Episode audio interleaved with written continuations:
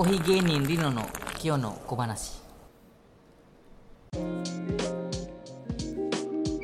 はい、では、前回、前々回か、前々回で、えっと、まあ、うん。秘密堂で、その、借り始めたっていうところまでお話いただいたんですけど、そこから6年間ぐらい秘密堂でコーヒー屋をやり続けたっていうところを、ちょっと、お聞かせになります。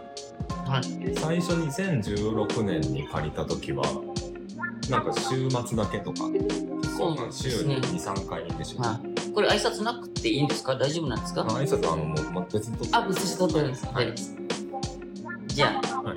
あの、最初はね、秘密路に来た時、会社辞めた時に、あの、松戸ではい。図書館探しに行った時に、で、松、ああの、秘密路探検隊っていう、ボランティア観光案内所を寄って、で、まあ、その中にいたスタッフがいてて、で、そこで僕はここの建物何の建物なんですかって聞いた時に観光案内所って言われたんで、で、そこからなんですよね。で、僕も自分のとこに、なんか住んでるところに何か力になれたらいいなと、そのスタッフにこう相談したら、で、そこの館長をつなげてくれたんですよね。うん。そこからの始まりですよね。はいはい。で、1年間ぐらいボランティア何にもしな、まあコーヒーっていう、あの、なんていうか、お店じゃなくて、はい。普通に本当にボランティア、街の案内を案内してたんですね。インドネシア人が日本人に松戸の魅力を教えるっていうのはなんかおかしいなと自分も思うんですけどね。うん。その時にあれですね、ちょうど、その、他のコーヒー屋さんが、なんか店を出してたりしたんですよね。そうですね、その時は、あの、第二キッチンって是枝さんっていう友達がいてて、そう、そこはもう週末だけのカフェをやってるんですよね。うん。で、夜になると僕がそこを、まあ何度か行ったんですよね。うん。あ、ここ面白いなと思って。で、たまたまその彼が別のところ、八柱でワンテーブルっていうところをうん、なんかカフェを出してはい、で、空いてたから、まあ、あの、秘密の探検隊の館長、石上さんっていう名前なんですけど、はい。そこを、あの、石上さんと相談して、うん僕も実はコーヒーの知知識あるんですよって聞いたら、まあ、ぜひよかったらやってくださいって言われたんですね。なるほど。それまではなんか松戸でなんかコーヒーを出したりっていうところはやってたりしたんですか？あのやる前にイベントとかそうですね。ななるほど。はい。あの、祭りとかそういうのをここで何回かあの出させてもらいました。なるほど。で、まあ、えっと、秘密堂で、まあ実際やり始めて、最初はやっぱり結構大変だったんじゃないですか？まあ大変、まあそこはどうですかね。まあ大変、まあ一応知られるのが早かったんですね。なぜかというと観光案内所だから別に勝手にいらっしゃいませって言わなくても勝手に人が入ってくるから、で実際扉開けたらあれ？んなんでコーヒー屋さんがあるの？みたいな。うん。でそこから広がっていったんですよね。うん、最初は本当に月曜日の夜だけなんですよ。うん。でその後は日曜日もうん。いつの間に土曜日も増えてて、うん。金曜日はいはいある日も毎日のようにコーヒー屋さんやってるっていうはい。いつの間に秘密度を僕が全部うん。管理することになったっていうかうん。あのもう同時に。コーヒー屋と観光案内をするみたいなだから毎日スタッフみたいな、はい。最初は、えっと、働きながら、まあ、週末だけとか、まあ、平日ちょこちょこやってたりそうですね。してて、で、まあ、ある時から、もうそっちだけに専念して、みたいな感じですよね。そうですね、うん。朝はあるね会社に行ってで夜はこっちでみたいな感じでやってたんですね、なるほど。それが、その、まあ、働きながらやってたんですけど、どれぐらいになるんですか ?1 年間ぐらい2年ぐらいですかね ?2 年ぐらい。な働るほど。働きながら、うんうん。まなるほど。結構大変じゃなかったですか？あ楽しかったですけどね、うん大変っていうよりまあ楽しかった。まあ、やっぱりみんなインドネシアコーヒーっていうのは、馴染みはあんまりなくて、うん、まあ、知られてるのも、まあ、数種類の豆しか知られてなくて、うん、だからこんなにインドネシアの豆ってあって、たくさん飲めるとこってあんまりないんですよね。うん。まあ確かにインドネシアのコーヒーだけを使っているところってあんま聞いたことないですよね。そうですね、来たことないし、しかも直、インドネシアから直で持ってきたっていうか、うん、うん、それが一番メリットっていうか、一番、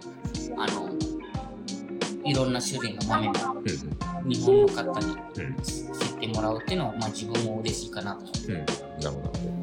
その、じゃあそこで始めた当初、その、どういう狙いを持って、その、まあ、多くの人に知ってもらおうっていうことをやってたんですか？どうまあまあとにかくインドネシアの文化と日本の文化はまああのみんなに教えたりとか、だからそういうの日本人は、まあ、コーヒー飲む文化じゃないですか、インドネシアはコーヒーを生産する国なんですよね、でそこでまあ話が一番、なんていうかマッチングできるかなと思って、両方知ってるから。両方知ってるから、はいでも結構最初、なんて言うんでしょう、インドネシアのコーヒーっていうところで、あんまりその日本人の方も馴染みが、その深いわけじゃなかったので、結構いろいろと聞かれたと思うんですけど。そうですね。まず聞かれるのがトラ、マンデリンがやっぱりみんな、はいはい、まあ、知り尽くしてるんですよね。そうですね。マンデリンはギリギリ知ってるっていうぐらいですね。まあ、未だにあのマンデリンじゃなくて、マンダリンとか言う人いるんですけどね。なるほど。はい。っていうのもあるけど、まあやっぱりマンデリンっていうのがすごいマンデリンとトラジャはねやっぱり日本人はもう知ってるんですよね、うん、そこからなんですよ。もっともっと深く多くの地方まで入っていくっていうのがやっぱりみんな、うん、あの知りたくて興味深いですよね、はい。はい、まあいろんな豆ありますもんね。そうですね。結構説明するのも大変だったんですよ。うん、ここの、これぐらい、説明が大変だったから、これ、売らなければよかったんじゃないかなってたまに思うんですよね。なるほど。まあ、ありすぎて、説明も大変っていう。今、うちで使ってるのも、まあ、12種類とかですよね。うん、ほとんど、日本にないものばっかり持ってきたんですよ。なるほど。はい。それって、えっと、まあ、その、秘密堂で店を開いた時から、いろんな豆があったじゃないですか？はい。それってなんでそんな最初からいろんな豆を手に入れられてたんですか？まあやっぱりインドネシアでの、まあ、知り合いとかからの、あの、紹介とか、うん、あとはまあ自分たちで、あの、足を運んで田舎まで、農園のあるとこまで行って探しに行ったりとか、うん、そういうのがきっかけですかね。じゃあその店を始める前からその、まあ、いつコーヒーを始めてもいいようなあの準備をいろんなところでしてたってことですね。あそうですね。いろいろ準備したりとか、まあ、自分もあの資格取ったりとか、まあ、働きながらあのコーヒーを勉強しながらとか、うん、あとはまあ知識増やしながらっていうのが、はいまあ、やっぱり日本人はもう味にうるさい、はいはい、あのなんていうか、はい人柄なんですよね。で、ちょっと入れると、これちょっと苦味、この苦味だけを多分2、3時間伸ばす人もいると思うんですよね。だから味、生産地実際行ったことない、どこにあるかってわからないけど、結構味の話すると、結構みんな、あの、なんていうか、知ったかぶりじゃないですけど、まあ、大体みんなインターネットで調べたりとかするんですよね。なるほど。うん。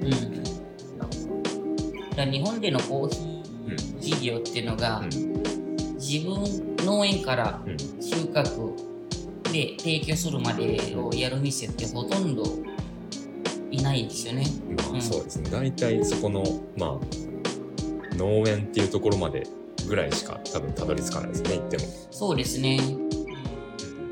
だ秘密堂でやってた時にも結構あのみんな結構、うんね、興味深くて、で、結構お客さんも、あの、まあ、勝手に来たりとかっていうのも、はいうん、探さなくてもいいなと、うん、それが良かったんですね。なるほど、なるほど。結構、その、なんて言うんでしょう。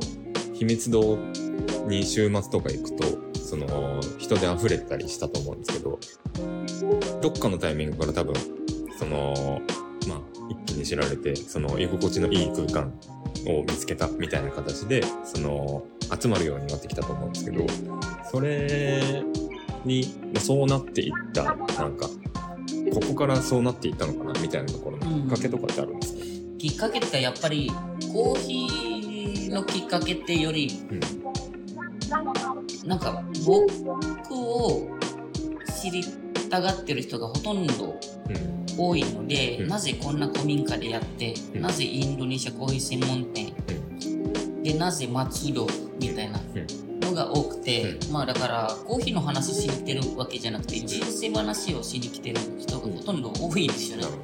うん、だからそこからつながってコーヒーの文化をどんどんどんどん広がっていったのもそこのきっかけですかね。